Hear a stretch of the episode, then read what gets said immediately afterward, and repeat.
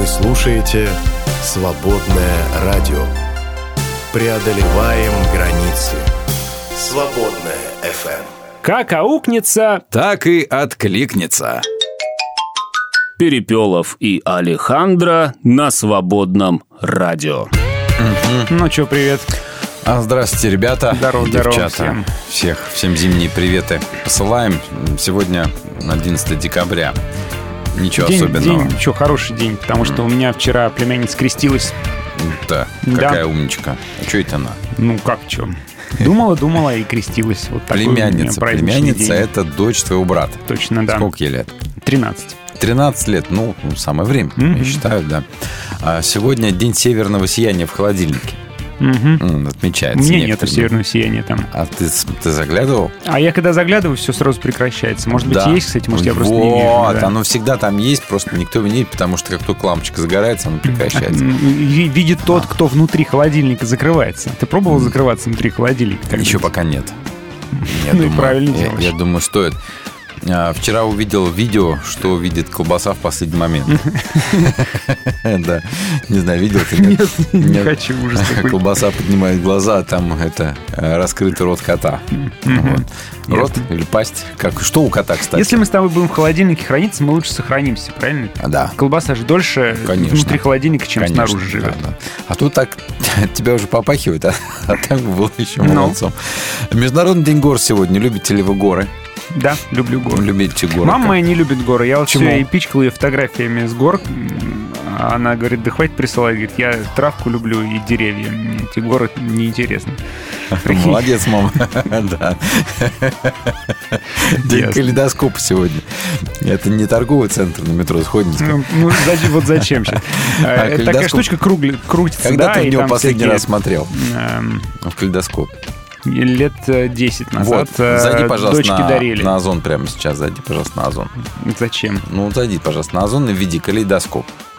Пишется через КА. Ты хочешь купить калейдоскоп себе? Да сколько стоит вообще калейдоскоп? В наше время такой хороший, такой, знаешь, внушительных размеров, какой-то 2 метра длиной. Есть такие? Нет, ну таких больших нету. А какие есть? Что там? Есть за 300, есть за 2000. Мам. Какой? Давай. А чем они отличаются? За 300 и за 2? Ну, за 2000 это типа подарочные, а за 300 это детские маленькие. Просто. Нет, детские не надо. Есть же, наверное, взрослый какой-нибудь калейдоскоп, который там уже не просто 2 стекляшки, а хотя бы 3 стекляшки внутри. Калейдоскоп вот. Большой. Большой, да. Большой калейдоскоп. Давайте. Сколько стоит большой калейдоскоп, нам интересно. Не слушается. Не слушается большой калейдоскоп. Озон не слушается. Вспомни детство. 2000 самый большой. Самый большой. 2000 рублей. Вот, друзья. Можно купить калейдоскоп и посмотреть в него сегодня. Вот. А мы сегодня, кстати, день мобильных приложений. Что у нас с мобильными приложениями, кстати? Да, у нас вроде бы как обновление готовится, но наш администратор, разработчик... готовит, в общем. Готовит, да. Так. Этот процесс может занимать бесконечное количество времени. Ты говоришь про приложение на Android, правильно? Да. А у нас же есть приложение на GetApps. О, у нас есть приложение GetApps. Копирует приложение на Android, на самом деле. Да. У нас есть приложение для вашего Xiaomi, где если у вас есть Xiaomi, Google Play. Ну, это либо телефон на базе Android Xiaomi, либо любое устройство с интерфейсом MIUI. Ну, вот, например, это планшет Xiaomi, может быть. Телевизор, наверное, тоже. Может быть, телевизор. Приставка к телевизору Xiaomi, по-моему, есть. Тоже можно там слушать. Вот, так что ставьте, если нас просто спрашивали, где взять приложение, если Google Play нету. Есть ведь еще магнитолы для автомобилей, и в китайские автомобили сейчас можно установить Xiaomi магнитолу стопудовую. Может, даже и не в китайские. Если машина из Китая приехала, там, наверное, уже китайский магнитол стоит. Что логично. Но если даже нету, можно поставить. И там наверняка вот этот вот интерфейс, и можно в GetApps поставить приложение Свободного радио, в автомобиле в своем слушать Свободное радио.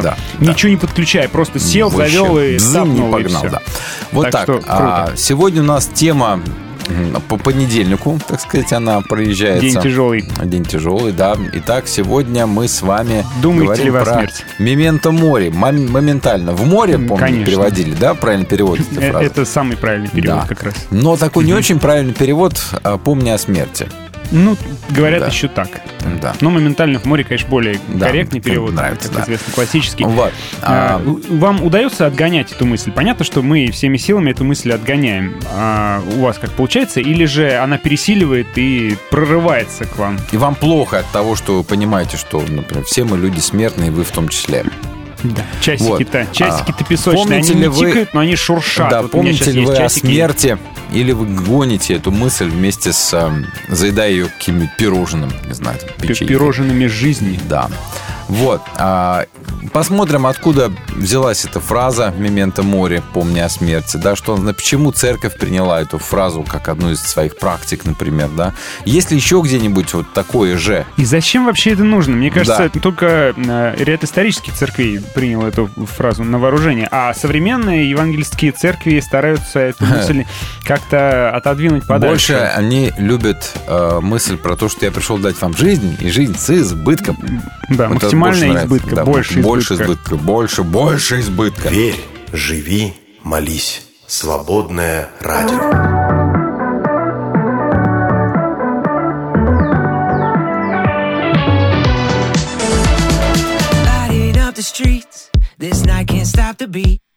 Shining in the shadows, moving faster, bringing the heat.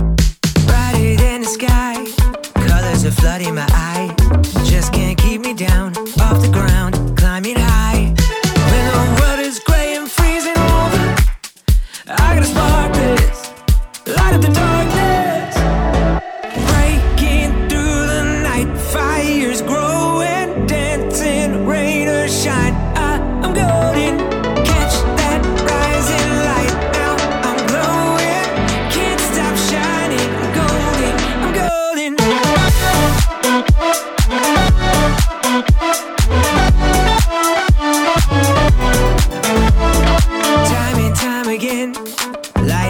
Within neon chain reaction, everlasting, let it in. When the world is gray and freezing over, I gotta spark this, light up the darkness.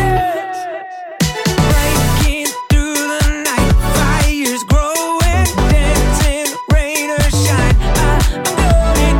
Catch that rising light, now I'm glowing. Can't stop shining, I'm golden, I'm golden.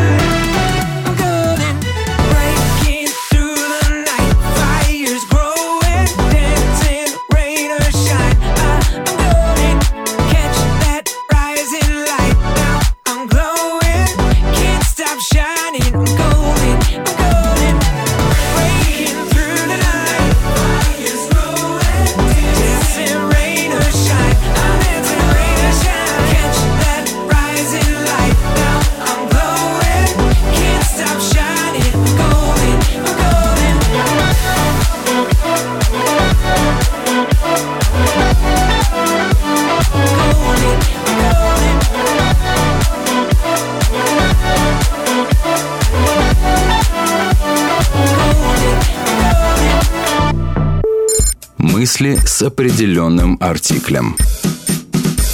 Григорий Померанц. Цельность бытия постигается цельностью сердца. Музыка, слово, дух. Свободное радио. Я хотел бы украсть у тебя, оторвать от тебя.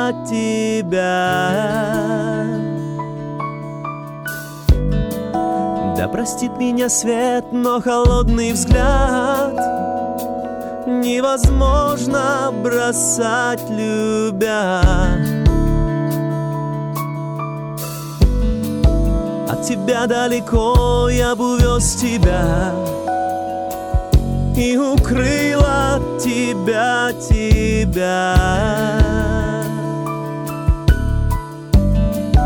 Пусть на небе полночном звезды горят, и узор облаков смят.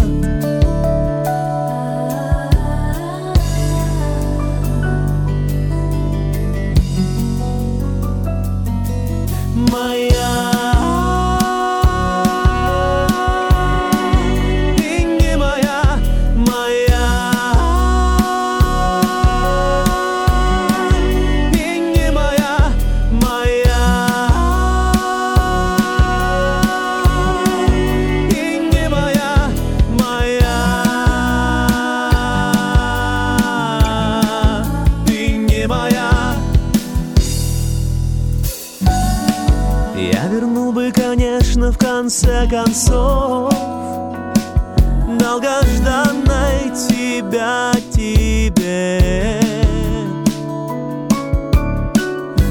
А только стоит лишь ждать воплощения снов. Разве счастья в природе нет? Разве счастья в природе нет? Разве счастья в природе нет? Разве счастья в природе нет?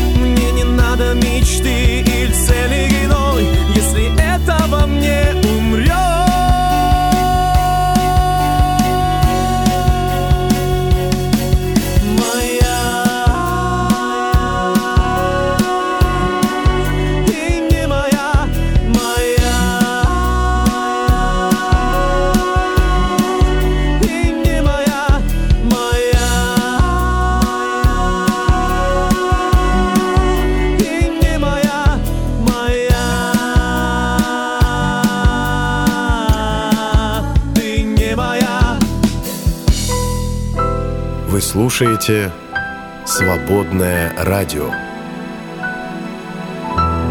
Свет во тьме светит. Мы не могли не заметить. Да.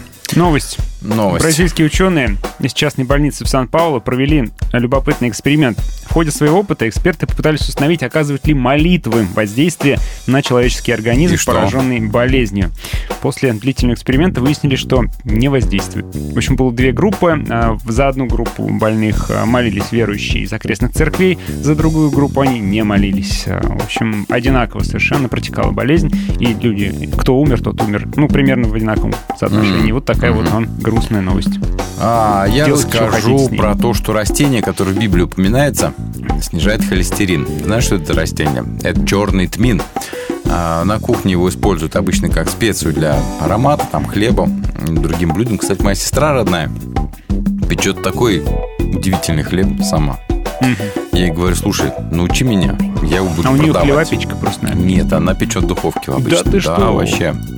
Причем без всяких дрожжей. Вот этим вот настоящей такой закваской. Он у нее удивительный. От него не пучит. Короче, вот этот черный тмин способствует лечению желудочно-кишечных и респираторных заболеваний. Вот. А черный тмин упомянут в Ветхом Завете. Да. Книги пророка Исайя. Да, вот. Есть. Так что вот. Читайте Библию, ешьте то, что в Библии написано, и не будете болеть. Осы, распознающие лица своих товарищей, оказались умнее собратьев. Это выяснила целая международная группа ученых. Лица. Да, оказалось, что только один вид ос хорошо распознает лица собратьев. Подожди, это бумажные осы. У них все-таки лица или морды? Или морды у животных, а у насекомых что? Написано лица, я не знаю. Лица в кавычках. Я не знаю даже, что у насекомых. Вот, да, у кота морда, понятно. Слушай, что ты морды тут делаешь? Это морда. А вот у насекомых что? Не знаю. Вот это место, где глаза. Выражение. Там, нос. Чего-то вот этого вот. Или что там у них есть? Нос. Рот. Есть ли у них нос? Есть. Должен быть. Как же. Усики у них же вместо носа. Пастор Киевской церкви Нева Джатвы. Зовут его Вадим Балев или Балев. Он говорит, что встретился с Богом в недрах. В недрах чего? В недрах, просто в недрах. И после этого сказал, что он там в недрах узнал, что ада не существует, Библия — это человеческая книга, которая переписывалась много раз, а вместо смерти для верующих есть реинкарнация. Ничего себе, вот это поворот. Повстречался, так сказать, с Богом, понимаешь, вот. И что теперь с ним делают? С кем? Ну, с этим же пастором? Теперь, да, он же теперь не может быть пастором, у него теперь антихристианские взгляды. Он собирает пожертвования, смотрю, вот карта Приватбанка, например. На что? На видео. Ну, как на что? На церковь. А что, у него церковь своя. У него на YouTube-канал подписан 12 500 человек. Ну, в общем, вот. Ладно, внезапно. Супруги разделили гипертонию. Если муж или жена страдает гипертонией, зачастую повышенное кровяное давление бывает и у второго партнера, показало международное медицинское исследование. Прикинь, как, а? Муж и жена, говорят, это одна, ну, вот это вот, одна болезнь. Одна болезнь. Да, закон о запрете трэш-стримов внесли в Госдуму. Правильно. Трэш-стрим. Правильно сделали. Ну, в общем, это трэш. Социальные сети обяжут выявлять подобные видео, в общем, блокировать их сразу. Вот. Гадости всякие люди творят на видео за деньги. Да, вот трэш-стрим. Понял. Да. В Канаде нашли останки тираннозавра с детенышами динозаврами в желудке. То есть тираннозавр съел других динозавров и помер от этого. Очевидно. Тут написано детеныш тираннозавра с другими динозаврами в желудке. Вот я эту новость вижу. Нет, просто я смотрю. Останки тираннозавра с детенышами динозаврами в желудке. А вот тут уточнено, что это детеныш тираннозавра в животе у него другие детеныши других динозавров. Очень древняя история про волка и семеро козлят. Ну, в общем, да. Ученые... Просто история. Ученые нашли большую пользу растений для атмосферы Земли. Да вы что? Новость такая, понимаешь? Вот, да. Нашли такие. Искали и нашли. Вот. Интересно, наши с тобой растения на подоконнике приносят пользу? Конечно, они же пластмассовые. По крайней мере, они нам точно никак повредить не могут. Знаешь, что иностранные ученые назвали главную угрозу человечества к 2050 году? Как думаешь, какая?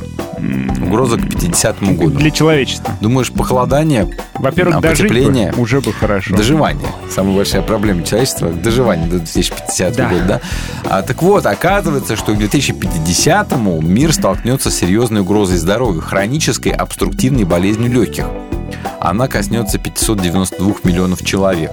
Это постоянная одышка, кашель, вот это все. Подожди, кто, искусственный интеллект вычислил? Нет, ученые. Ученые? Ну, ученые могут ошибаться, а вот если искусственный интеллект это вычислит, тут можно уже напрягаться. Ну, еще из китайских новостей. Китайские ученые разработали проект машины времени. Я не удивляюсь вообще. Ну, ведь говорил же этот ученый, как его, который...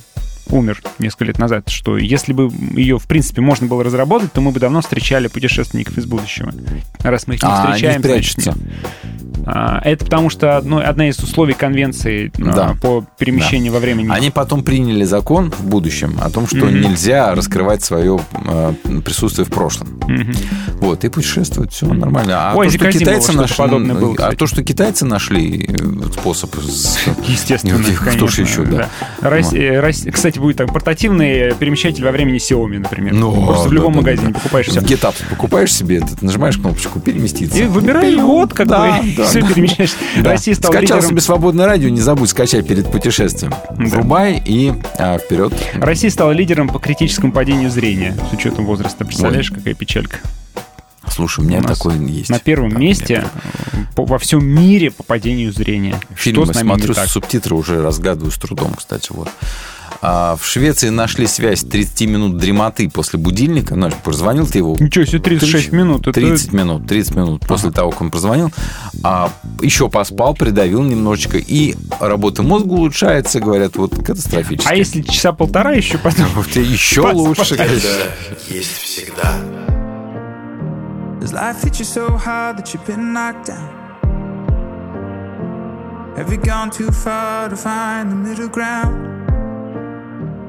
They raise you so high just to pull you back down.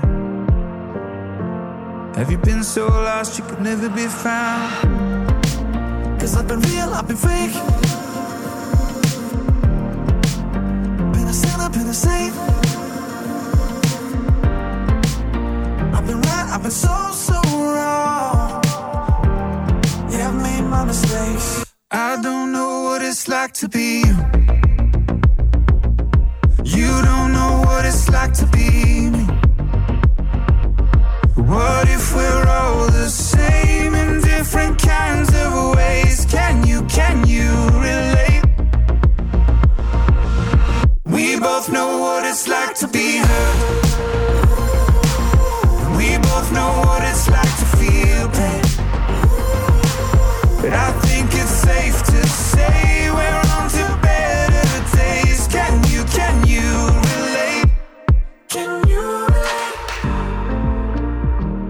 Have you ever been left when you should have been loved?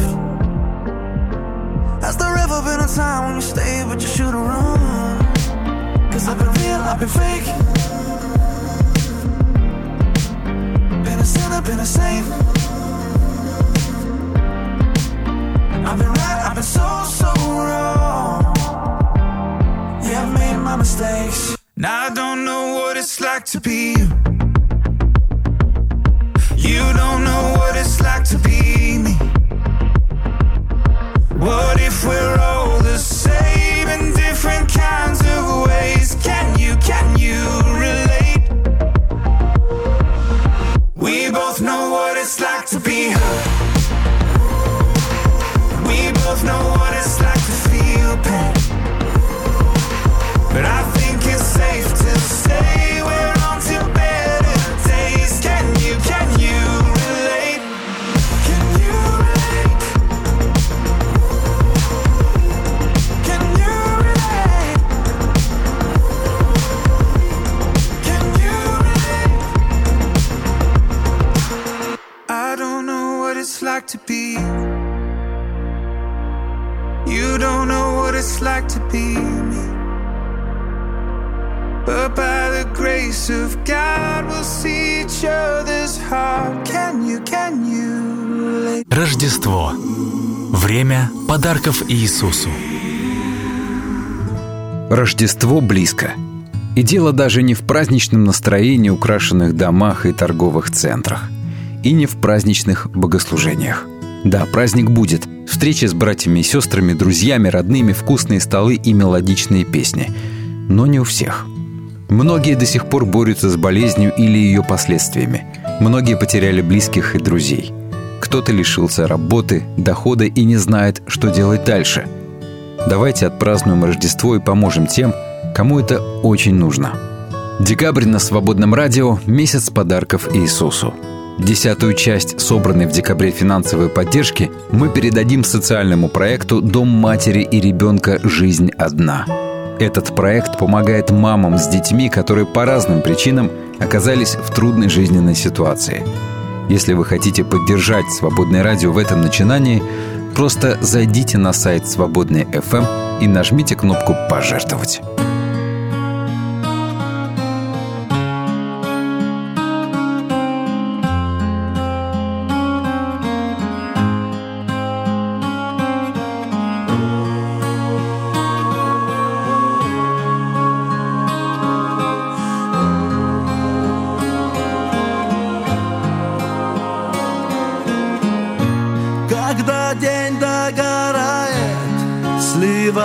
Закат.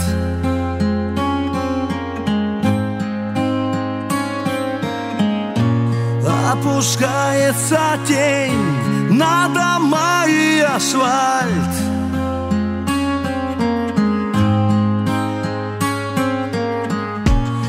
Одинокие мысли листают судьбу.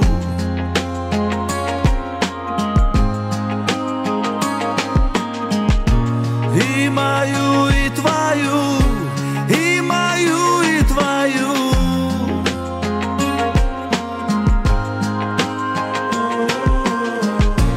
Там закрытые двери вперед не ведут.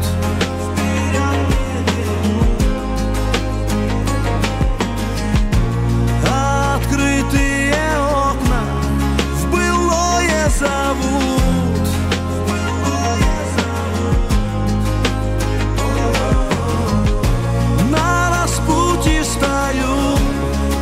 Здесь и сейчас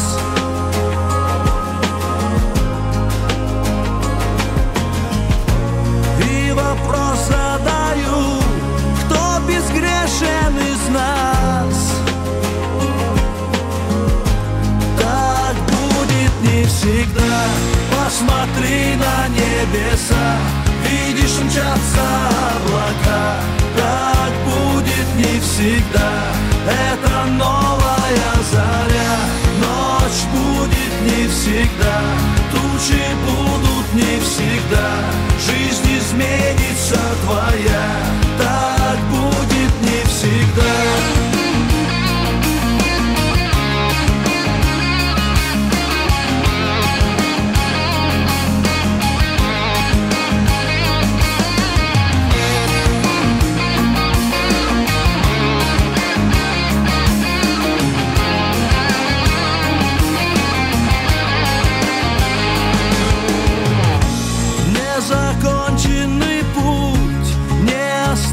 нет следа.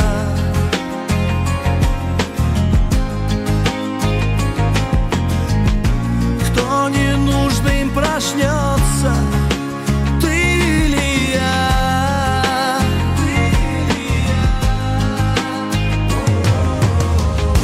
Разгадай эти знаки, чтобы понять.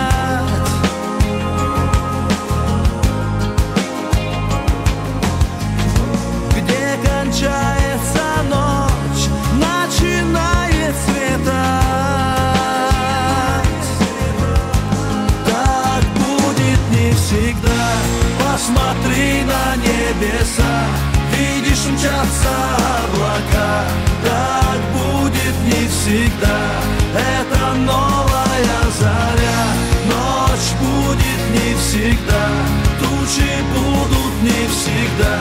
Жизнь изменится твоя, так будет не всегда.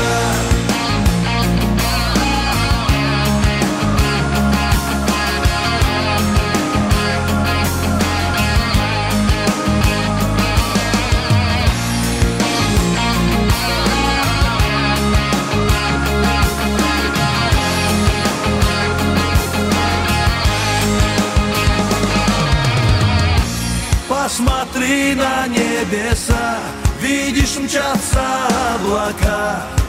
Так будет не всегда, это новая заря. Ночь будет не всегда, тучи будут не всегда. Жизнь изменится твоя, так будет не всегда. Посмотри на небеса, видишь, мчатся облака. Так будет не всегда, это новая заря. Ночь будет не всегда, тучи будут не всегда. Жизнь изменится твоя, так будет не всегда.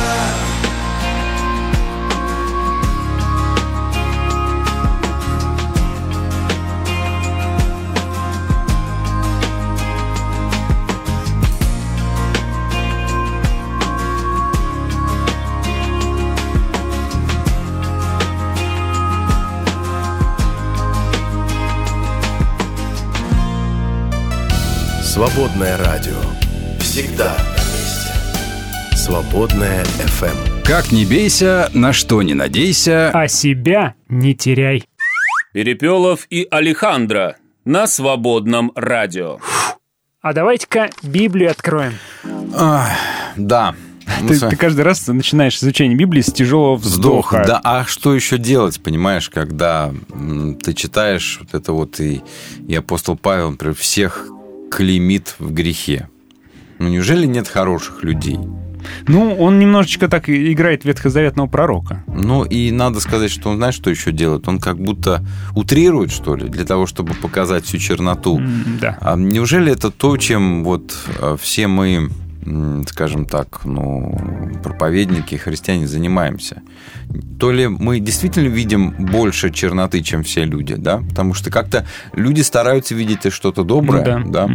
А у нас вот все в таком черном цвете, что все такие ужасные, язычники плохие, евреи плохие, значит, я плохой, ты плохой, он плохой, она тоже плохая. Я вот сейчас читаю книжку светскую, и там вроде как плохие люди, но при этом автор пытается рассмотреть с разных сторон, и чтобы мы их типа поняли, чтобы мы поняли, почему они такие, плохие что на самом плохие. Деле... Это не мы такие, это жизнь да, такая. Что да, что жизнь это с ними сделала, а они не хотели. Вот. А так, в Писании вообще не задается такими вопросами. То есть как бы ты плохой, ну просто ты плохой, ты свинья, все тут.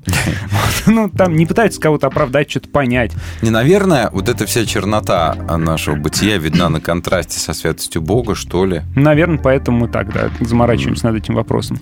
И никого... То есть, вот представляете, в 3 главе послания Римлянам Павел процитирует одного из пророков или псалмов и скажет о том, что нет праведного ни одного, все до одного негодны. Угу.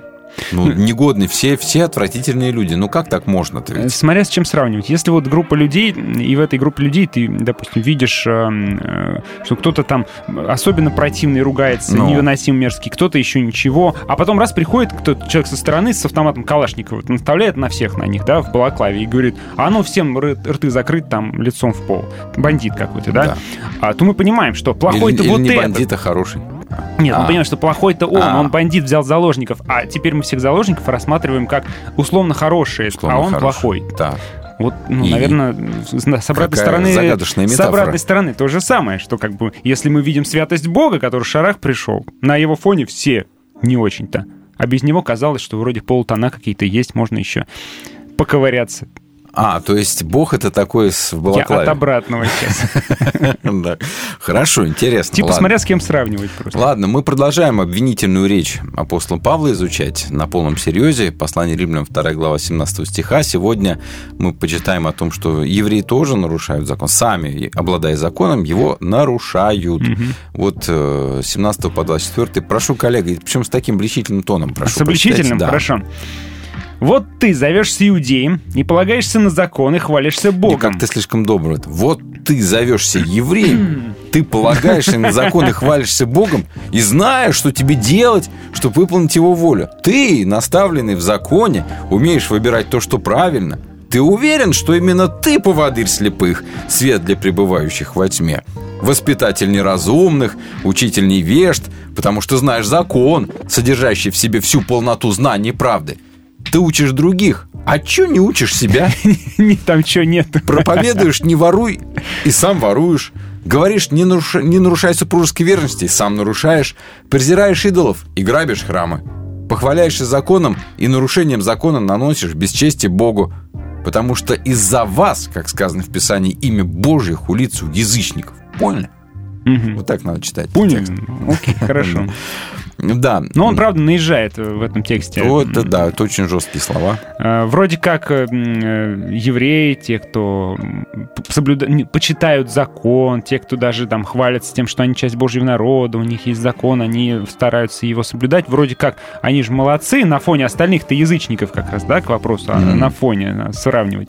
А апостол Павел берет и так жестко их критикует. В общем-то, вспоминается мне слова Христа, когда он обращался к мытарям, фарисеям, к самой элите общества, к самым чистым и к самым большим молодцам религиозным, и очень жестко их критиковал. Вот тут Павел как-то вторит Христу. Может быть, да, это такой пророческий тон, я согласен, в стиле, что называется. Здесь он впервые так откровенно указывает на то, что обращается он к своим соплеменникам. Дело в том, что называться евреем было тогда почетно. Потому что это говорило о том, что человек принадлежит к избранному Богом народу, с которым он заключил договор и которому даровал закон, да, на горе Синай во время богоявления. Бог обещал, что если люди будут исполнять закон его народ, значит, он станет их Богом, а они будут его народом. Собственно, это была причина, по которой люди хвалились Богом, что вот мы с Богом, а вы нет. Но проблема-то в том, что избрание понималось тогда не как необходимая жизнь, да, вот какой-то там уровень, определенная характеристика жизни и дел, а просто, что ты принадлежишь к народу Божьему, и все это тебе автоматически дарует превосходство над всеми. И такое высокомерие, Павел говорит, греховно. Именно такие вещи Иисус обличал в спорах с фарисеями, например, как ты правильно сказал. Конечно, на закон полагаться хорошо, когда человек стремится его исполнять, но плохо, когда обладание законом становится причиной превозношения. И над другими, значит, и вот уверенности в собственном спасении. Но, что интересно, ведь Павел здесь обобщает. Ну да. Он говорит вот в стиле древней полемики такой «вот ты».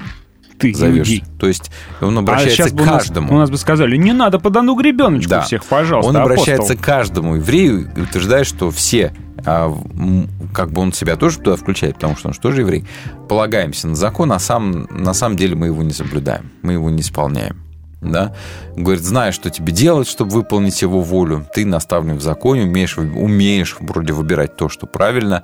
Но евреи, знающие, в чем заключается путь Божий, не совершают действительно многих грехов, которые характерны для язычников, особенно те, кто поклоняется там идолопоклонству, занимается идолом, поклоняется и всякие разные грехи типа гомосексуализма, там вроде бы как у них не было этого. Ну, в каком-то смысле это самое простое, потому что это на виду. На виду, да. То есть, да, я не иду в языческий храм и жертву там не приношу. Ну, что, молодец. С точки зрения Павла такая вот самоуверенность, да.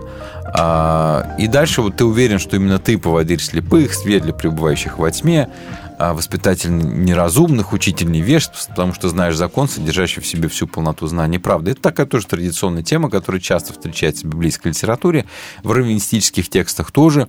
Иисус подвергал жесткой критике тех, кто был духовно слеп, но претендовал при этом на полноту знания. Они большей критике подвергались. Да, а слепыми, пребывающими во тьме, евреи называли язычников, потому что им не было дано закон, а закон – это свет.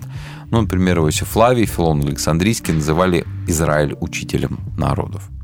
И теперь на минуточку давайте попробуем взять и обобщить. Ну, Павел же обобщал, мы тоже можем.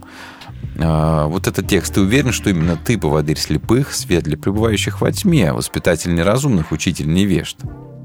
Потому что ты знаешь Библию, у тебя есть соло скриптура, принцип такой, да? Ты обладаешь священным писанием и считаешь, что ты знаешь всю полноту знания и правды.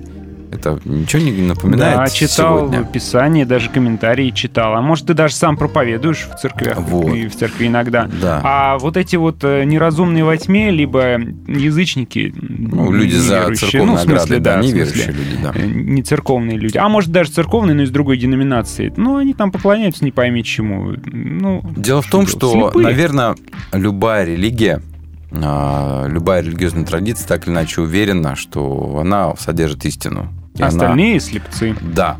И чем занимается часто церковь, это просто, ну, такой вот крик в сторону уходящего куда-то мира, что вы все грешники, вот мы... И невольно начинаешь чувствовать себя немножечко повыше, чем все остальные. Ты-то знаешь истину, ты-то стараешься исследовать, хотя, конечно, ошибаешься, грешишь, но тем не менее, а с тобой Бог. Я хотя бы стараюсь. Да, я хотя бы стараюсь. Вообще не стараюсь. Да. Я-то верю правильно. Да. А вот все остальные должны прийти и увидеть в нас свет.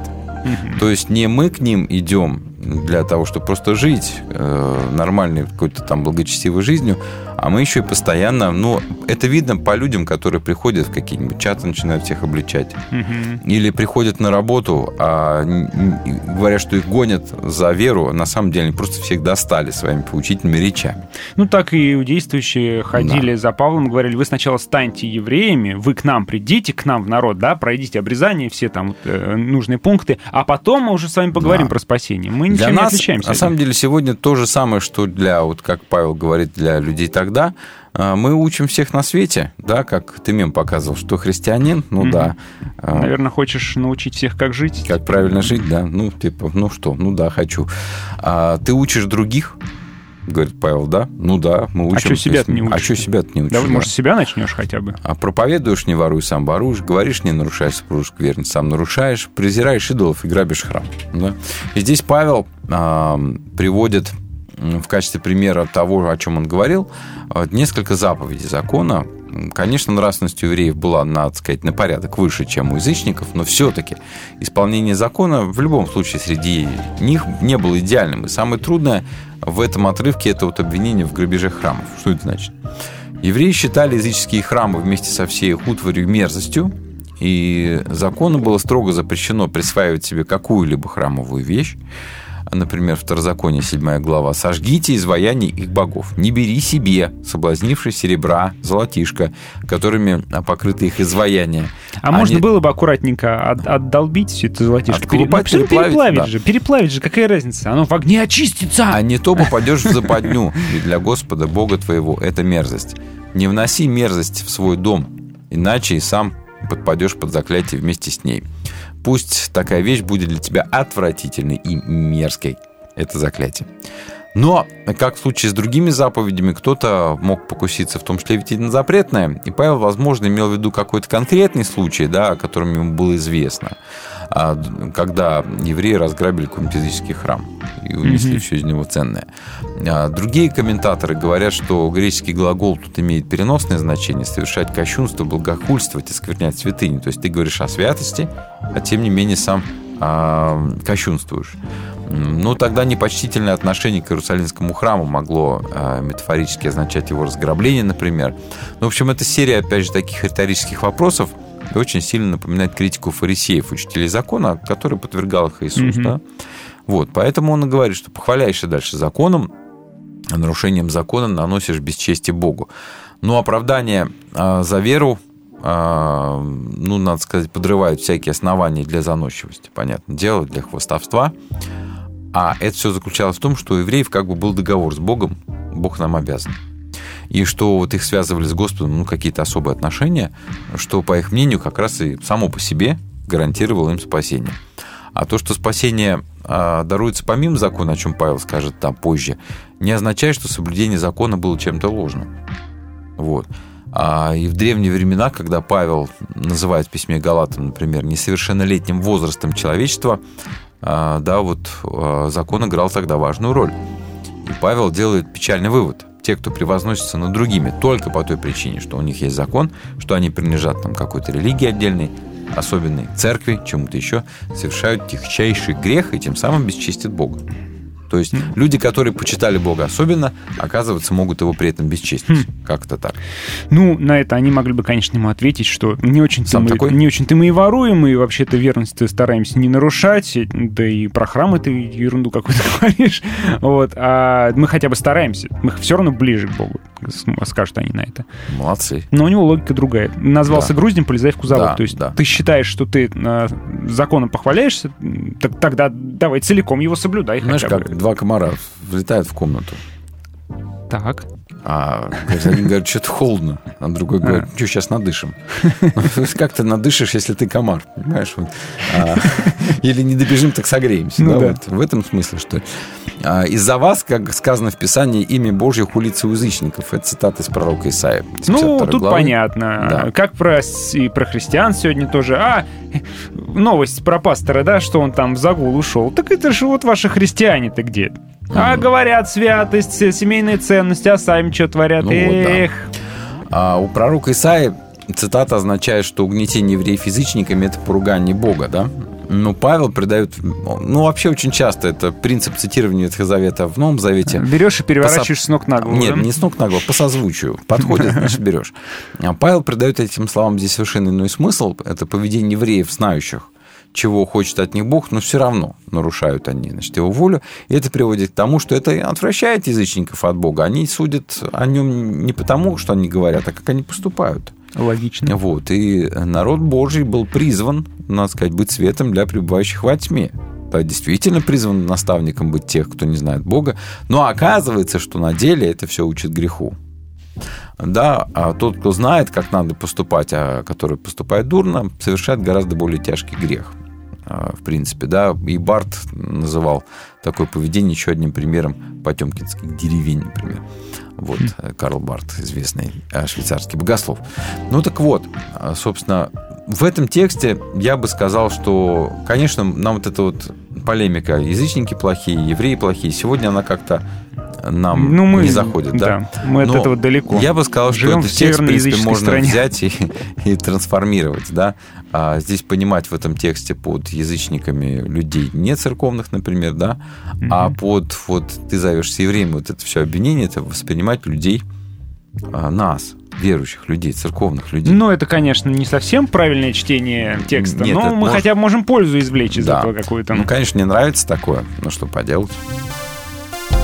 Вы слушаете «Свободное радио». В каждом звуке дыхание жизни.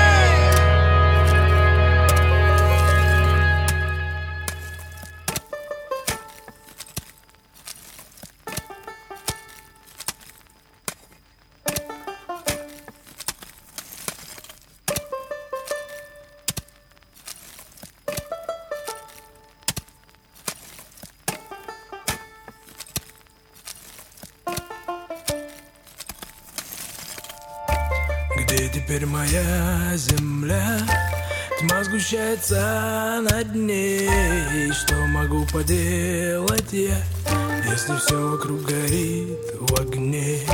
У правды острые края.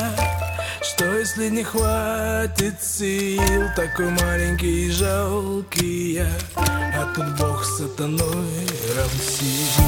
Бывают родные просторы, разинули пасти могилы, а мое тело в гору еле тащит худая кобыла.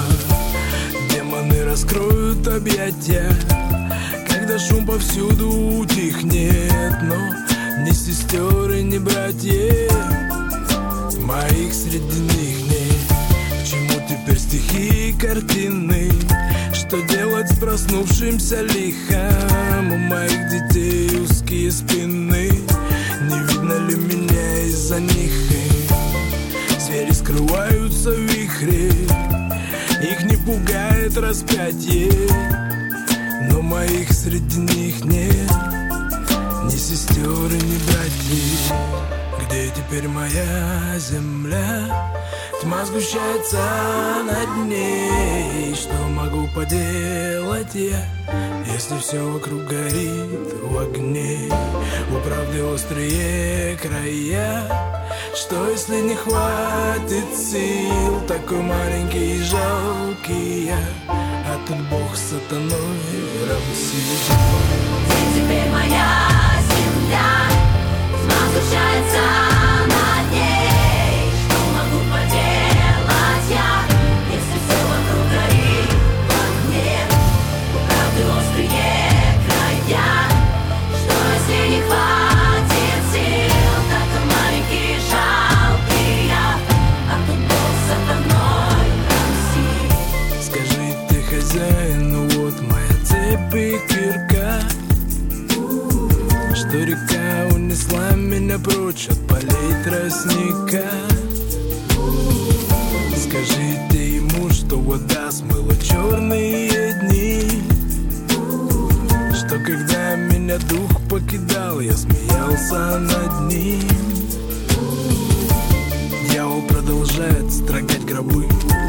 Помнишь, пастор, ты на проповеди пел, но когда горизонт станет на дыбы, найдется аккурат в пору и тебе. Пускай я мал, жалок и слаб, и плохо вижу дорогу во тьме. В долине смерти, да не убоюсь я зла, злее меня никого нет. Где теперь моя земля? Тьма сгущается над ней. Что могу поделать я, если все вокруг горит в огне? У правды острые края. Что если не хватит сил, такой маленький и жалкий я, а тут Бог с сатаной равсит. Где теперь моя земля? Тьма сгущается над ней.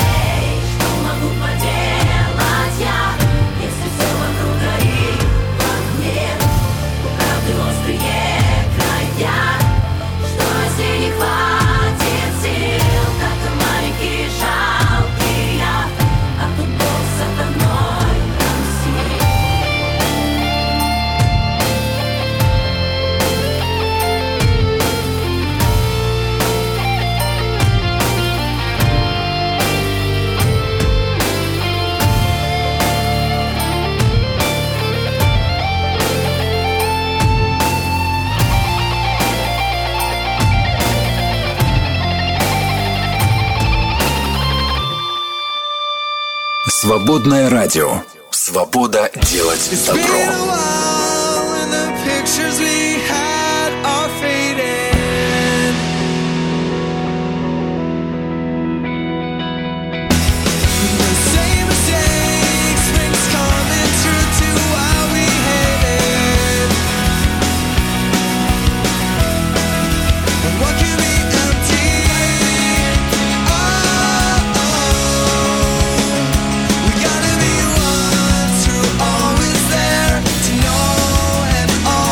Can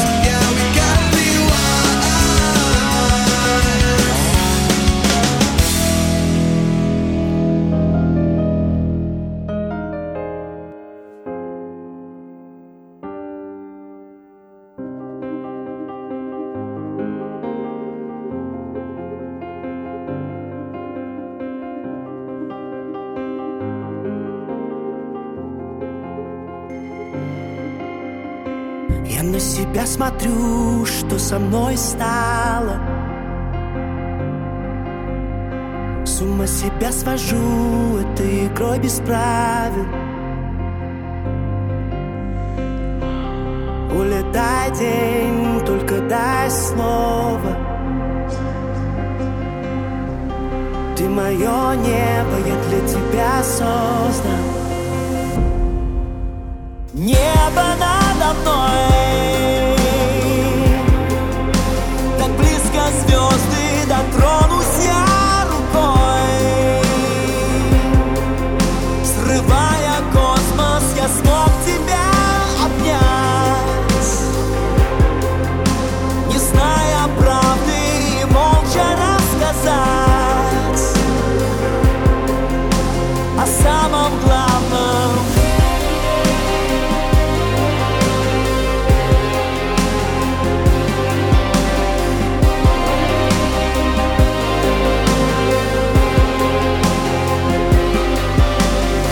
Ребенком стать опять, чтоб в чудеса верить, чтоб ночью оставлять открытыми двери, чтоб за крыло поймать журавля в небе, чтоб обрела мечта родной берег. Небо надо мной, звезды, дотронусь я рукой. Срывая космос, я смог тебя обнять, не зная правды, молча рассказать о самом главном.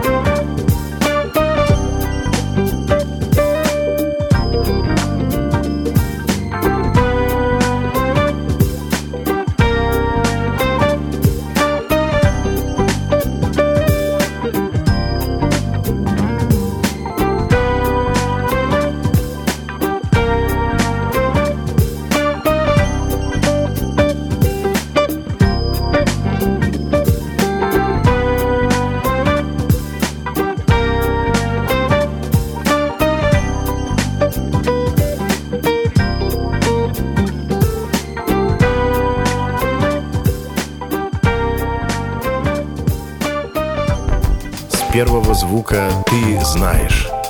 Это «Свободное радио». «Свободное ФМ». Дорога ложка к обеду, а ток-шоу к утру. Перепелов и Алехандро на «Свободном радио». Тема дня. Сложная тема. Сегодня хотелось поговорить с вами, друзья, на тему фразы знаменитой на латыни «Memento mori», «Помни о смерти», да? А почему это важно? И важно ли это вообще? Может, лучше наоборот гнать мысль о смерти как можно дальше? Возможно. Считать, что она настолько далека, насколько только это вообще возможно. Ты знаешь, это тоже метод.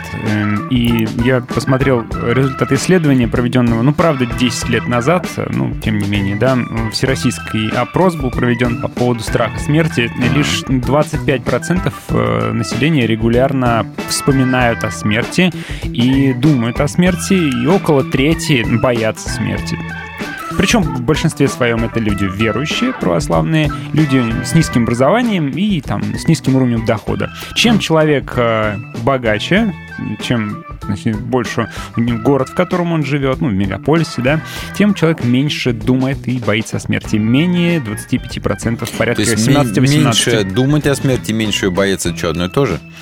В общем, да, человек чем больше думает о смерти, тем больше себя накручивает и боится. Возможно ли обратный эффект? Чем больше ты думаешь, тем меньше боишься. Может быть, не знаю. Но я такого не встречал. Не встречал? По крайней мере, опрос прямо говорит, что чем человек успешнее забывается, отодвигает мысли о смерти, заслоняется, финансовой подушкой безопасности, типа, если что заболею, пойду к хорошим врачам, меня вылечат, меня спасут, тем он меньше думает о смерти. Чем человек, скажем так, ниже к социальному дну, тем он больше обеспокоен. А как же пел классик Никольский: и жизнь легка, и думаешь о смерти, как о последней капле горького вина.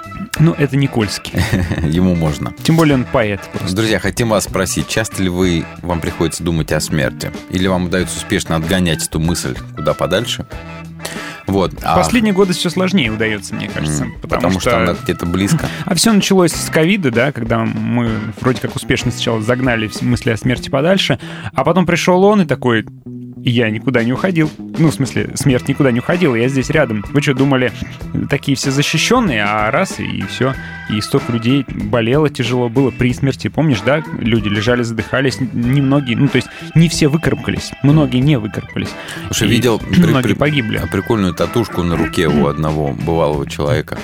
Я пережил ковид? Нет, если бы. Стоит, с косой на этой татушке. Написано: я тебя жду. Я тебя жду. Поэтому, во-первых, ковид, а потом же это все, вы понимаете, да? Да. Военное столкновение, и люди все больше думают о смерти, потому что она все ближе, она где-то то там, то сям услышишь, кто-то погиб во время какого-нибудь обстрела или во время боевых действий. Наверное, чем ты старше становишься, тем больше смерти видишь. Бывает смерть, ты видишь мирную.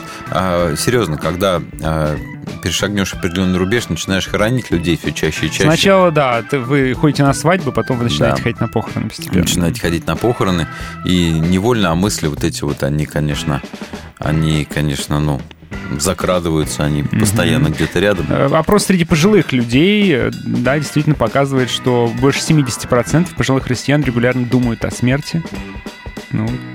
30% есть даже часто. Целый раздел психологии, который помогает справиться со страхом смерти, пережить, например, смерть близкого человека и так далее. Это все очень сложно. И недаром появилась эта фраза «Memento mori», или «Имей память смертную». Кстати, «Имей память смертную» — это в православной церкви один из принципов, очень важных принципов жизни.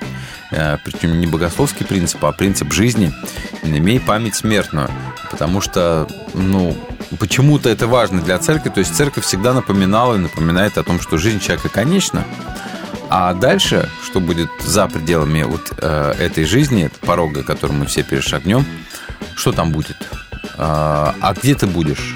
А сказано в Священном Писании: людям положено однажды умереть, а потом Суд. А потом суд, да. Кстати, еще и суд какой-то. То есть вот. Ты, и так ты умер, тебе плохо, так еще и экзамены какие-то. Да, еще христиане вообще перегружены в этом смысле. Да, то есть им не просто нужно приготовиться к моменту, так сказать, умирания постепенно в жизни, а еще и прикидывать, что будет дальше. Билеты да. выучил вообще, сдашь. Вот. И ты точно не знаешь, потому что критериев точных тоже вроде как нету. Ну, вроде как мы знаем, что нужно... Что? Нужно, верить во Христа. Да, верить во Христа нужно, да. Творить дела милосердия. Вот. Причем не просто верить, а еще и жить. Ну, гарантии нету, жизни. Понимаешь? Да. Если бы у тебя было какое-нибудь свидетельство выданное, что ты стопудово попадаешь на небеса, то, в общем-то, проще смерть пережить, потому что, все, билет есть. И вроде бы Священное Писание такое хитрое в этом смысле. Оно говорит, мы спасены, а потом говорит, в надежде. То есть ваше спасение вроде бы когда, но еще нет. И оно когда-нибудь потом осуществиться будет. А еще есть вот эти страшные места, где Христос если говорит... Если сохраним до конца. Я, говорит, вообще не знаю вас. Они такие, да. мы же это исцеляли, там, пророчествовали твоим именем. Он говорит, отойдите от меня. А потом, вот в более поздних текстах церковных, например, послание евреям, там, и многие другие, те, что считаются посланиями Павла, там вообще такие слова. То есть, все это будет наше, если мы сохраним верность нам до конца. И ты такой... Ничего себе. То есть от меня требуется не просто поверить однажды, да, а еще и требуется хранить верность до конца. А если я в последний момент чем-нибудь ляпну или что-нибудь сделаю не то, потому что получается все, вся жизнь насмарку, вот тогда и появляются всякие разные идеи насчет того, что, как любит кальвинист, например, спасен раз, спасен навсегда. Так хотя бы спокойнее, навсегда. Да? Но с другой стороны, бы, не очень, потому что а вдруг я не спасен. Но все равно вот эти вот «если», они все равно пугают. И «если» все равно их очень много. Очень лучше, много чтобы от меня ничего не зависело. Ну да. Правильно? Вот. Типа летишь на самолете, все от пилота зависит. На самом-то деле, вот эту идею «имей память смертную», она ведь родилась не в христианстве. Да, она ведь родилась в теицизме. Как она родилась в древней философии. Вроде как нашего родилось не у нас. Да. И вот это вот Павел говорит много о смерти, о жизни в свете смерти. Вот, кстати, стоический принцип Memento mori говорит не просто о том, что мы все умрем. Нет, он говорит о том, что нужно жить в свете смерти. Но жить нужно все-таки. То есть не нужно сидеть просто на пепелище и ждать смерти. Нет, да. Но кто у нас является основоположниками стоицизма в этом смысле? Это, кто Сенека, Марк Аврелий, Эпиктет, да, из древних философов, а вовсе не апостол Павел, например. Вспоминается практика такая, которая была у римских триумфальных шествий, что когда в город входил триумфатор, генерал какой-то победитель. Победитель. Да. Захватчик.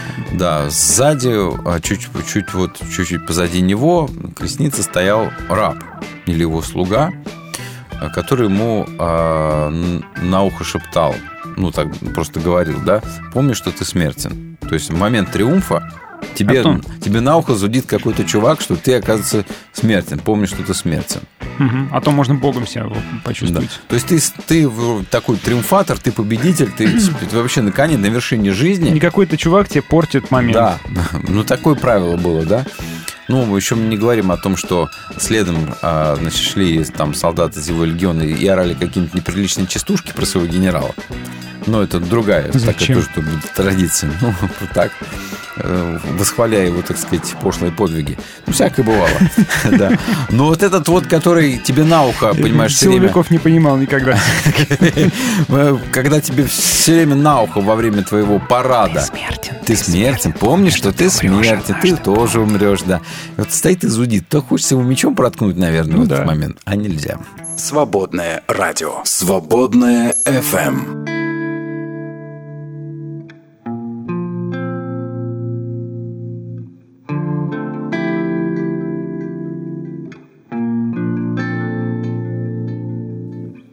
Есть ли жизнь после смерти? Кто знает? Настанет день, и я пройду по краю и загляну за край. А пока я ношу в себе свой ад и свой рай. Ангелы, демоны, будь то прям, то извилист. Я родился, мне выдали смерть на вырост. Чем старше становишься, тем громче она поет песню, в которой два слова: все пройдет. Там, где вчера были горы, сегодня равнины. Все камни пыль, все дворцы уже руины. Огонь прячется в дереве, и дерево цветет огнем. Все мы бессмертны, пока не умрем.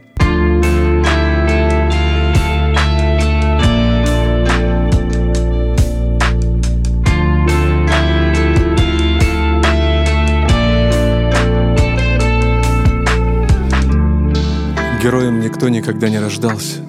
Смелость — это когда никто не знает, как ты боялся.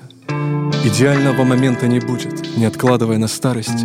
Выпьем чашу до дна, чтобы смерти ничего не осталось. До дна за то, что любовь живет вечно. Главные вещи на свете — это не вещи. Ненависть не имеет будущего, поднимите им веки.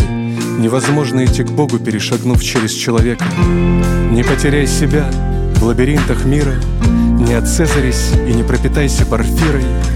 Завоеватели земель, все до единого в земле, исчезают, как след дыхания на хрустальном стекле. Мы мечтаем о вечности, ищем Грааль, строим храмы. Говорят, рай находится под ногами мамы. Но мы куда-то бежим, мы ждем золотого века. Легко любить человечество, трудно любить человека. Мы живем прошлым, будущим, в торопях. Не важно, сколько дней в жизни, важно, сколько жизни в днях. Есть ли жизнь после смерти? Что с того? Главное, чтобы она была до. Свободное Pictures представляет многосерийное, почти реалити-шоу «Перехандро». Здорово, Перепелов! Привет, дружок мой веселый. А ты чего такой смурной? Слушай, да сон мне вот приснился. Дичь какая-то. Я ж понимаю, что это всего лишь сон. Игры бессознательного, все такое. Но вот этот выбил меня из седла. Че, старая с косой, что ли, пришла за тобой? Не совсем. Ну вот от правды ты недалеко. Ну так, может, расскажешь? Да может и расскажу. Значит, приснилось мне, что праздник. День рождения у меня. Но не совсем. Это какая-то параллельная сюр-вселенная. Шарики, друзья собрались, хлопушки, сосиски на мангале, еда, напитки. Все как у уважаемых донов. Поздравления, подарки, нарядные люди. Только отмечали не годы, прожитые от рождения, а сколько лет мне осталось жить, понимаешь? Не совсем. Это что вообще такое? Ну, вот во сне я четко помнил, что год назад отмечали день, в который мне оставалось 38 лет. А теперь... 37. И все тосты говорят, радуются, поздравляют, понимаешь. А у меня жесть как плохо на душе. То есть вместо дня рождения все празднуют, что жить мне теперь осталось на год меньше. То есть время это не часы, а таймер. Обратный отсчет типа. Чё-то я аж вспотел. А ты тоже там, кстати, был. Подарил мне часы настольные. Я, значит, открываю, а они реально назад идут, и время уменьшается. И ты даже целую речь сказал про то, как ты меня, мол, поздравляешь, что мне осталось жить 37 лет и желаешь мне, чтобы мы еще много раз так собирались и праздновали. Слушай, а потом твое лицо стало меняться. Ну, знаешь, как вот таймлапс или ускоренное время в кино. Ты, значит, на глазах стареешь, лицо морщинится, глаза тускнеют, волосы выпадают и усы сидеют. И вот ты, значит, дрожащим старческим голосом говоришь: «Поздравляю тебя, Перепелов, тебе осталось уже 0 целых лет. Это твой последний праздник, надеюсь, ты не пожалел, как прошла твоя жизнь. Ну, прощай, дружище». А дальше ты рассыпался прямо вот у меня на глазах в пепел. А я такой: «Эй, ты куда? Подождите, я еще, мол, много хороших дел не успел сделать, у меня планов громадье». А сам понимаю, что еле ногами шаркаю по полу. И тут, Алехандро, твои часы тикнули последний раз и остановились. Ну вот и я проснулся. Да ну тебя, Перепелов, ты жуть нагоняешь. И так жизнь не малина со взбитыми сливками, а тут еще ты со своими кошмарами. Не, брат, это еще не кошмар. Во сне-то хоть видно было, сколько времени осталось. А так вот живем мы с тобой, а таймер-то идет. Только там не покажет никто, сколько там тебе осталось. Ой-ой-ой, да... А помнишь, текст такой в Библии есть? Как там? «Дорожите временем...» Потому что дни лукавы. Да. Перехандро. Это «Свободное радио». I'm in a fix. Need something quick. My mind is numb. stomach sick, broken hearts, hopeless things. I've seen what defiance brings, 'cause the light of day I've always known is in my heart. I'm not alone. Speak to me and tell me all the things I need to know. I want to hear you now. Can you speak to me? I've opened up your word to free me. I want to hear you now.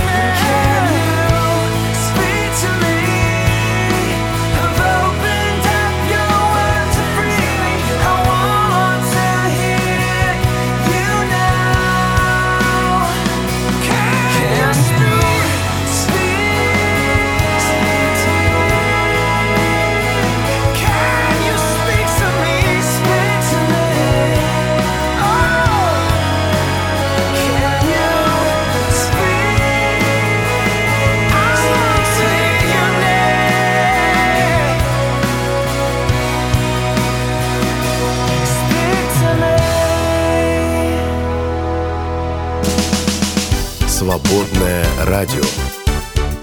Ритм твоего сердца. В гостях хорошо, а в эфире лучше. Перепелов и Алехандро на свободном радио. Ну, в общем, идея про то, что мы все время пытаемся всячески удалить идею смерти и конечности жизни как можно дальше, отодвинуться подальше, это да. Это факт. Но беда-то в том, что не в том, вернее, что человек смертен, а в том, что, как говорил Льюис, он смертен внезапно. Mm-hmm. Да. И нам очень бывает вот, ну, реально страшно как раз смотреть на факты жизни, как они есть, и те, кто живут там в зоне боевых действий, к этому привыкают больше. Не знаешь, что это, кстати, хорошо. Вот не знаю, насколько к этому можно привыкнуть. Да. Жизнь-то очень хрупкая получается, да. Вот помню, еду давным-давно, это было уже пару десятков лет назад, по МКАДу еду на машине, и пробка.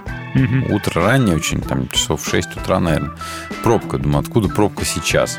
А потом мы проезжаем мимо аварии. Большая авария, там «Жигули» развороченные в хлам. Угу. Ну и просто внутри машины там два человека без полголовы каждый. Угу.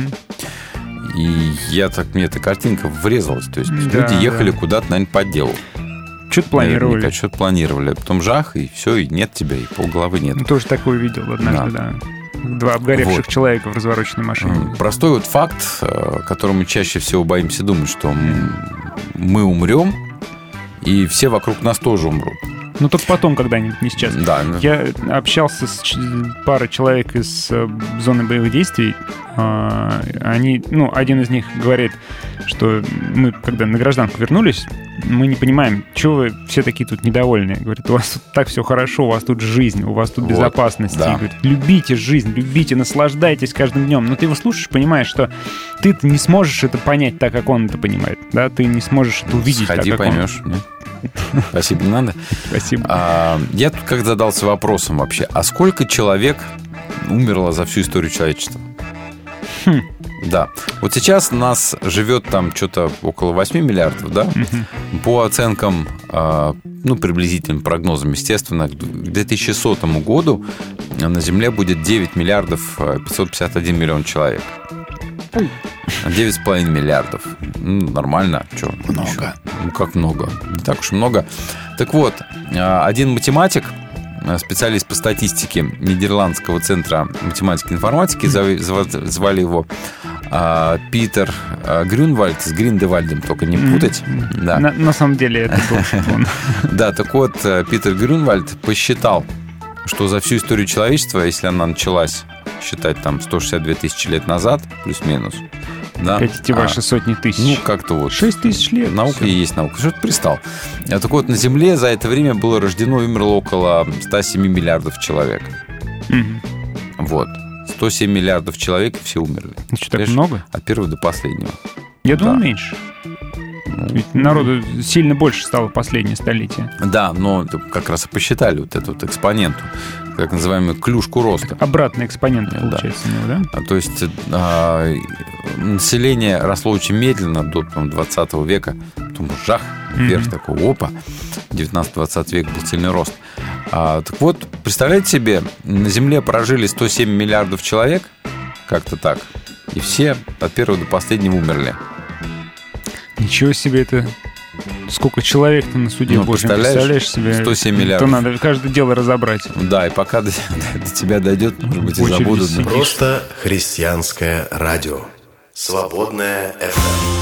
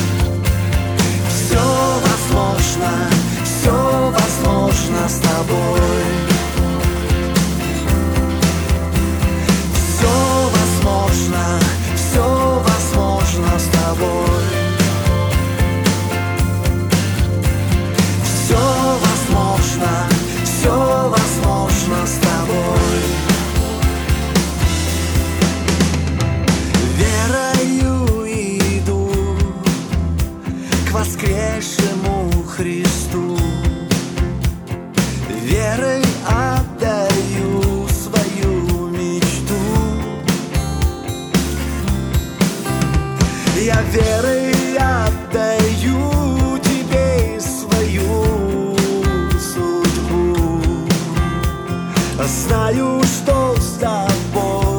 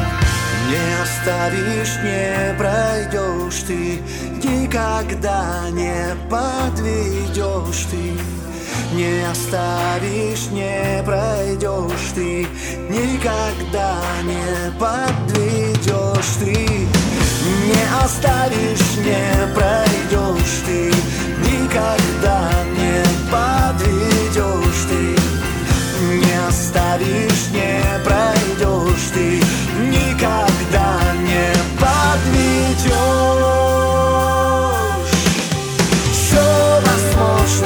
Все возможно с тобой. Все возможно с тобой. Все возможно с тобой. Все возможно с тобой. Все возможно с тобой.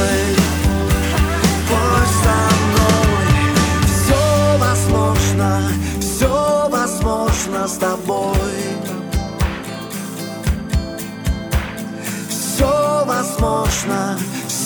возможно с тобой, мой Бог. Все возможно с тобой.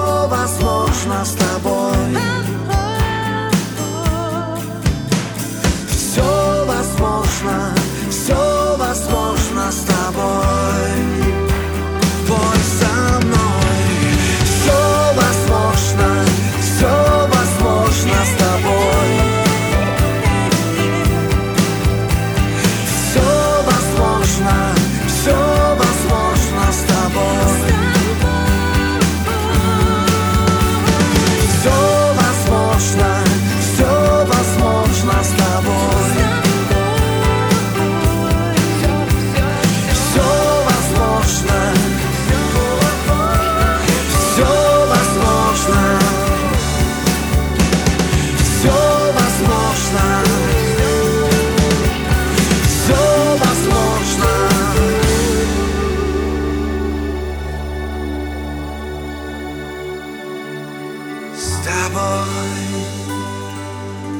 Рождество.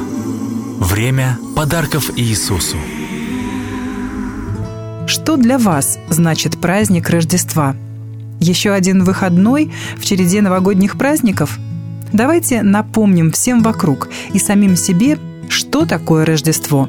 Свободное радио объявляет декабрь месяцем подарков Иисусу. 10% от всей собранной в декабре финансовой поддержки мы обязуемся перечислить в пользу социального проекта «Дом матери и ребенка. Жизнь одна». Если вы хотите поддержать «Свободное радио» в этом начинании, просто зайдите на сайт свободное.фм и внесите свой посильный вклад. Всем угодить даже ангел не сможет. Перепелов и Алехандро на «Свободном радио». Так, продолжим, еще несколько мыслей есть хороших. Кстати, вот эта фраза «Memento mori». Мори. Откуда она берется? Да, это вот, кстати, очень древняя такая практика размышления о смертности. А восходит она к Сократу, на самом деле. Он сказал, знаешь, что он сказал? Он сказал, что надлежащая функция философии, единственная функция философии, не что другое, как умирание и быть мертвым. Ничего себе. Типа того, я это сам перевел. Да. Это настоящий Сократ, а не Сократ 97. Да. Потому что тот бы сказал, что... Живи. Функция жить настоящая. Да. Ну, близко, кстати, да. Согласен.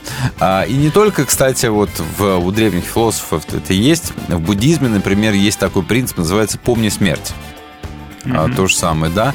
А исламские мудрецы, так называемые суфии, да, за свое очень частое посещение кладбищ и за практику размышлений там их называли людьми могилы или могильщиками. Вот. Наверное, поэтому... и христианам предъявляли что-нибудь подобное. Поэтому, а христиане вообще очень часто собирались около склепов на кладбищах в первое время. И, помнишь... и идея умирания, она, кстати, везде есть, и в христианстве тоже. Вот идея как не идеализация умирания, а, например, как мы знаем, в книге Откровения читали, что лучшее, что может быть, это пережить насильственную смерть за своего спасителя. Православную церковь тоже часто обвиняют в культе смерти. Там, да.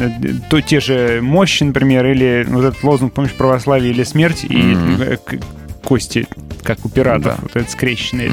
Это же людей возмутило и напугало. На так самом деле это идея о том, что мы смертные, да. И это все рядышком с нами. А почему нужно? Это вот, с одной стороны, эта идея может подавлять, да, что вот, помнишь о смерти, ничего веселого. Ну, просто ложись да помирай, да. Ничего делать не хочется. А на самом деле память о смерти, во-первых, как говорят философы, те же самые древние, смиряет и вдохновляет жить полной и достойной жизнью. То есть использовать каждый день на полную. Кстати, у египтян у древних во время празднований всяких разных общественных выносили скелет реального человека со словами «Пей и будь счастлив, ибо завтра ты будешь выглядеть так». Да. Отлично. Вспоминается сразу... Представляешь, к тебе на день рождения приходит человек со скелетом, приносит, говорит: дружище, поздравляю с днем рождения тебя, но скоро ты будешь вот таким. А помните из первого послания Коринфянам знаменитую фразу «Ешь, пей, веселись, ибо завтра умрем», да? Ну да. А там ведь Павел что говорит? Будь мои мотивы чисто человеческие, с какой стати я бы стал бороться со зверями в Эфесе? Какая мне от этого польза? Если мертвые не воскресают, то будем есть и пить, и завтра умрем. Если уже заканчивается смерть. Это цитата из эпикурейцев. Павел, как всегда, ее по-своему.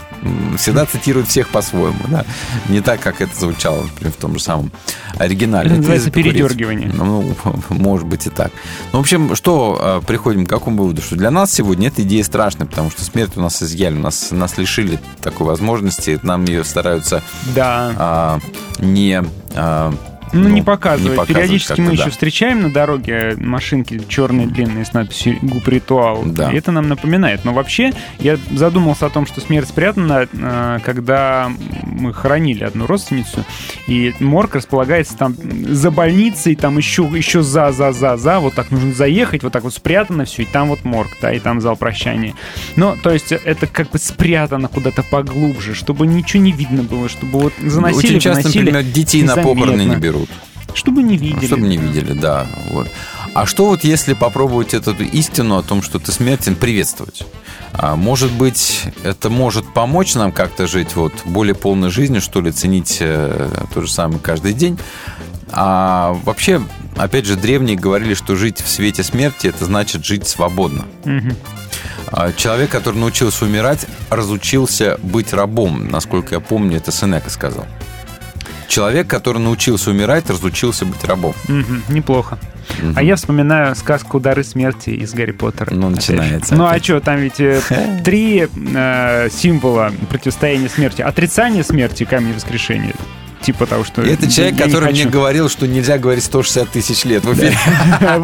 Потом второе, это мантия-невидимка, типа спрятаться как-то от нее, тоже не помогает. И бузинная палочка, это быть настолько мощным, что победить, тоже не помогает. То есть в итоге она все равно, так или иначе, забирает всех трех братьев этой сказки. Да. Ну, надо запомнить, что вот эта фраза «хороший человек, который научился умирать, разучился быть рабом». Марк Аврелий, тоже очень известный чувак император из стоиков. Он как раз благодаря ему и его дневникам, у нас есть очень многие интересные мысли. Нехорошо читать чужие дневники. Ну, что поделать. Так вот, он писал: «Жизнь может закончиться прямо сейчас. Пусть именно это определяет, что ты делаешь, говоришь и думаешь».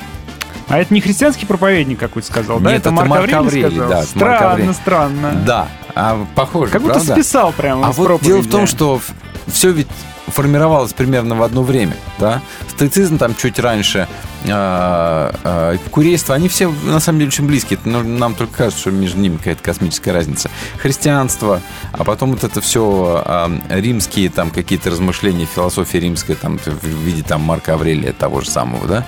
А еще раз прочитаю: «Жизнь может закончиться прямо сейчас. Пусть именно это определяет, что ты делаешь, говоришь и думаешь». И, кстати, тот же самый Марк Аврелий говорил, что пусть твои действия, поступки будут поступками умирающего человека. То есть представь, что ты умираешь сегодня. Что сегодня, все, ты умираешь. Ну, это же классический заход риторический. Представь, что тебе осталось жить там 2-3 дня, что ты будешь делать? Ты же не будешь суетой заниматься, ты будешь и пойдешь к родным, скажешь, что ты их любишь, там, что-то типа более значимое. Нет, слушай, это утрирование, что называется. Да, вот именно жить каждый день с осознанием того, что, это все, что у тебя есть. У тебя есть сегодня. Кто там одну из своих биографий, кстати, Сенека назвал «Смерть на каждый день». Именно он говорил, ты можешь завтра не проснуться своим ученикам, а утром говорил, ты можешь сегодня не лечь спать. Можешь сегодня не уснуть. Короче, портил им настроение. Реально, да.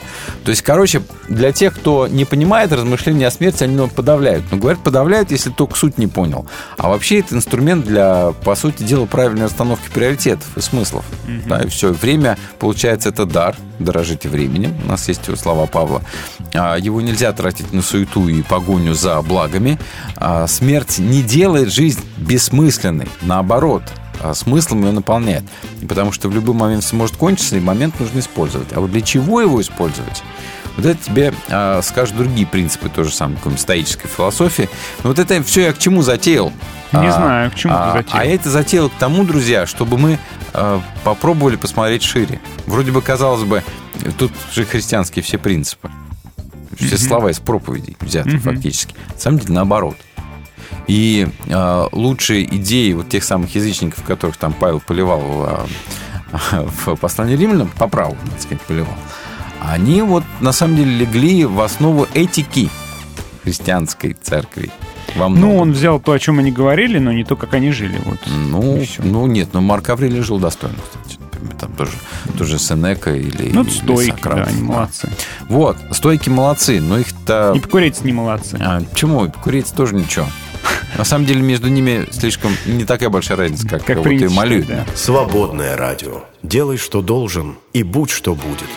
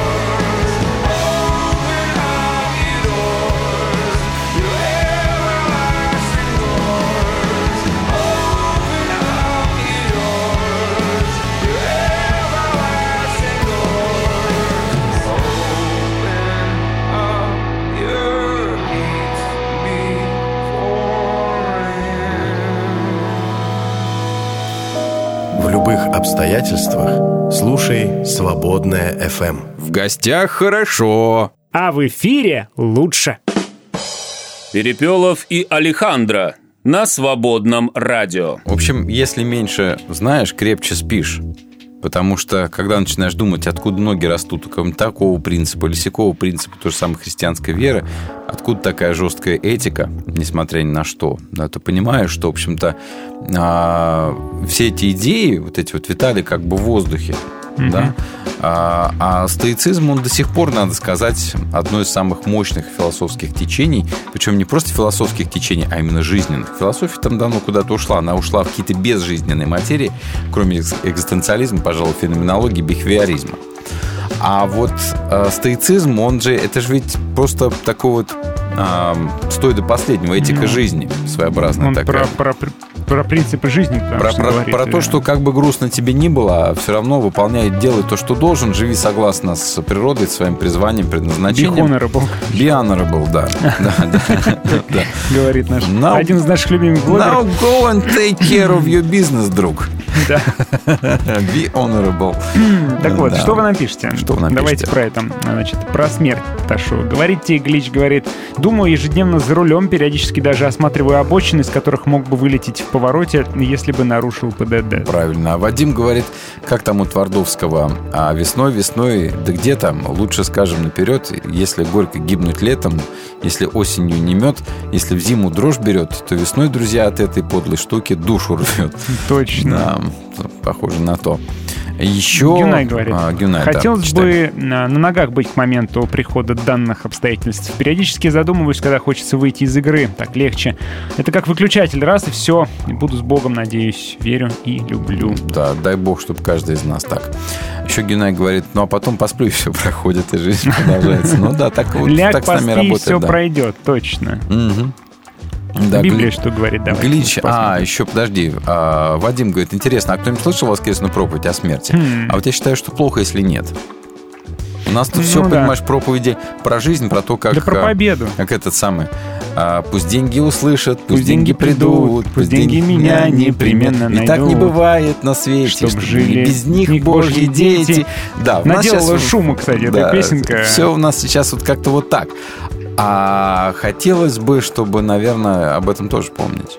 Ну, Глич пишет, что с учетом модных тенденций не притягивать негатив, когда даже из гимнов христианских куплеты выпиливают в избежание травмирования. Кстати, особенно внешних личностей. Есть такие. Тут есть вопрос, к какому христианству люди себя готовят. Да.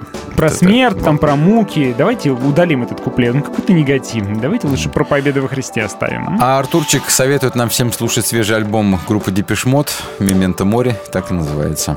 Надо, кстати, послушать. Ладно. Обязательно. Спасибо. Как-нибудь поедем домой, так, сегодня послушаем. Экклесиаст, конечно же. Экклесиаст, 3 глава. Ну, потому что самая древняя философская. Что он про смертушку? Всему свое время. И время всякой вещи под небом. Время рождаться и время умирать. Ну и что дальше, это, знаете, если время не насаждать и вырывать. Да. То есть смиритесь. Есть, да, когда ты родились, прожили, потом вы умрете. Кстати, видел смерть концом. Ну да. Вообще концом он говорит, что всех ждет одна и та же участь. Он в этом плане немножко атеист. Да, такой, поэтому думай, как живешь. Думай, как живешь, потому что участь потом у всех одна, и там без разницы. А вот думай о том, интересно, что идея того, что после смерти, ну, как бы ничто, да, она вела Экклесиаста, наоборот, к мысли про то, что нужно думать, как ты живешь. Как что сейчас? Да. Этот же Экклесиаст смиренно принимает факт. И прах возвращается в землю, как и был, и дух возвращается к Богу, который дал его. Все. Да. Все и просто все заканчивается. На этом конец. Да. Но, однако, страх смерти все равно присутствовал, что-то с ним надо было делать. И Псалом 23 открываем, известные слова читаем: «Хоть и пойду долиною смертной тени», страх, помните, да? «Твой жезл, твой посох успокаивают меня». То есть получается, что мы боимся смерти. И преодолевать этот страх нам помогает Господь. Читаем мы в псалмах. А что говорит Новый Завет у нас про смерть? Апостол Павел подходит как-то очень... как это называется, там, прикладным образом к смерти, то есть он использует этот вопрос для того, чтобы, он косвенно задевает вопрос смерти, чтобы говорить Евангелие. Например, в послании к Ефесянам предупреждает, да, нас, чтобы мы поступали осторожно, не как неразумные, но как мудрые, дорожа временем, потому что не лукавы. Потому что не злые, да. Вот как бы злые они не подставляют нас. Да. Да, время злое. Кидают нас, да. Угу. А временем нужно дорожить. Интересно, дорожить. Самое ценное, получается, это то, что у тебя есть вот время все сегодня. Все не получится сегодня сделать. Но долго не получится, да. Но иногда все-таки нужно себе напоминать. И знаешь, вот хотя бы иногда прогуливаться по кладбищу, это тоже, кстати, помогает в каком-то смысле. Терапия. Ну, ты смотришь. Пока охранник не выгнал. Ты смотришь, и сейчас кладбище тоже есть мажорные такие, да, куда до 17:00 на выход. Куда пошел? Что ты тут делаешь? Больной, что ли? Филиппийцам, 1 глава, апостол Павел говорит вообще следующую вещь, шокирующую. Для меня жизнь — это Христос, а умереть — это приобретение. Ну, да. Или в Римлянам говорит: если живем, то живем для Христа, для Господа. Если умираем, то умираем для Господа. Вот поэтому кто живем, прекрасно себе помнил умираем, о смерти, да, это неважно, мы Господни в любом случае, говорит. Он такая вещь, которая не укладывается у нас в голове. Но дело в том, что мы действительно как бы говорим, что Бог есть Бог живых, там вот это все. Я смотрю, как из современного, например, протестантского христианства смерть, ну, изгнана, она заменена на идеи процветания, достижения прогресса в жизни. Это все, с одной стороны, хорошо, но если это не уравновесить чем-то другим, тем, что, ну, всему придет, всему есть предел, всему есть конец, и ты можешь, пастор, в следующий раз не явиться на проповедь вообще, потому что ты сляжешь и умрешь. Или, например, если мало ли что может быть. Вообще мало ли что может быть, да, вот никогда не знаешь, когда что-нибудь прилетит, куда-нибудь прилетит или что-нибудь еще. Да. Вот, и к этому тоже ведь нас нужно готовить, людей, да. Нас приготовили к тому, как зарабатывать, как процветать, как покупать тачки, такие же, как у них. А умирать как? Да, умирать как. Нас никто не готовит к этому. Совершенно. Потому что не пользуются спросом подобные семинары. Да. Ну и, наконец, Писание... Семинар по умиранию. Да, по умиранию, да. В конце все умирают. Очень длинный семинар. Вся наша жизнь такой семинар, я так читал книжку, я с дочкой читаю книжки по вечерам, представляете? Но она и сама может читать. Ну, интересно, когда будет читать. Я думаю, давай, что там у нас там, Тургенев томик, давай Тургенева. Читаем рассказ Тургенева, где все вроде хорошо, все полюбили друг друга, а потом один чувак главного героя вызывает на дуэль, и в конце, в последнем абзаце, он выстрелил. Ну... Все. Типа зачем, да? Я фильм так смотрел однажды. Долгий-долгий фильм про то, что, значит, два влюбленных должны наконец-то встретиться. Они друзья детства. И вот мутатень такая долгая-долгая, что никак они. И вот наконец-то они вместе, наконец-то они поняли, что они друг для друга. И в конце раз ее сбивает грузовик. Она на велосипеде едет. Огромный грузовик. Все, конец. И ты такой думаешь, что? Я 2,5 часа смотрел на эти мытарства. Вы наконец-то вместе. И вот это вот. Я помню фильм с «Город ангелов» с унылым Николасом Кейджем, который ангела играл, который ради женщины стал, значит, человеком, и она умерла или погибла там что-то. А он такой, опа. Ой, а ничего, умирает, что ли? Да. А я-то теперь зачем здесь? Ну, в общем, вот об этом тоже иногда помнить надо, конечно. Писание дает нам надежду. И в Исайе сказано: «Поглощена будет смерть навеки, и отрет Господь Бог слезы со всех лиц, и снимет поношение с народа своего по всей земле, ибо так говорит Господь», ну и так далее. То есть все-таки смерть будет побеждена. Вообще-то да? Есть один, и об этом нам очень нужно сказать, есть один, который преодолел ее.